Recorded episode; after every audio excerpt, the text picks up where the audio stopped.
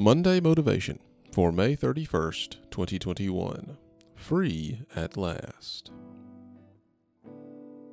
Thanks for joining me for Monday Motivation. I hope you're encouraged to be a doer of God's Word this week. In America, this episode releases on Memorial Day, a day when we recognize and honor those who have given their lives in defense of our nation and the ideals upon which it is founded.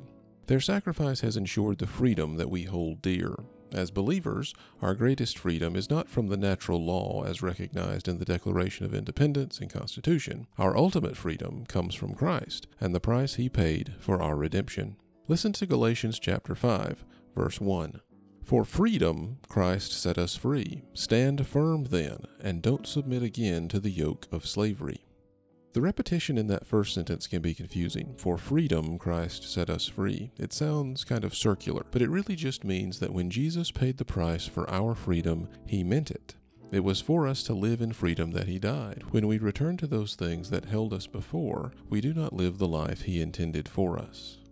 We are all born with a yoke of slavery around our necks. We are subject to its restrictions and forced into its pathway, even though it leads to destruction. This natural slavery to sin is only absolved by salvation in Christ. However strong the constitution or indomitable the will, they will all remain shackled by sin unless they submit to Christ and receive his gift of salvation.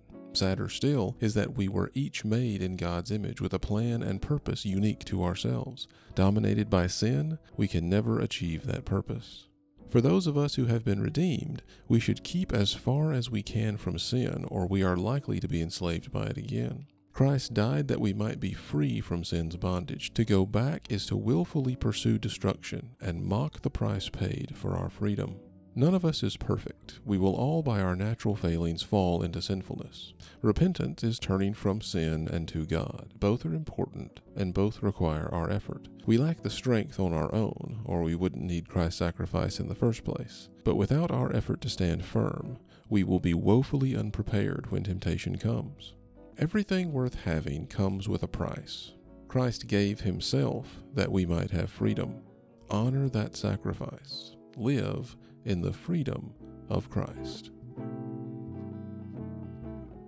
Thanks for listening, and I pray God's best for you this week.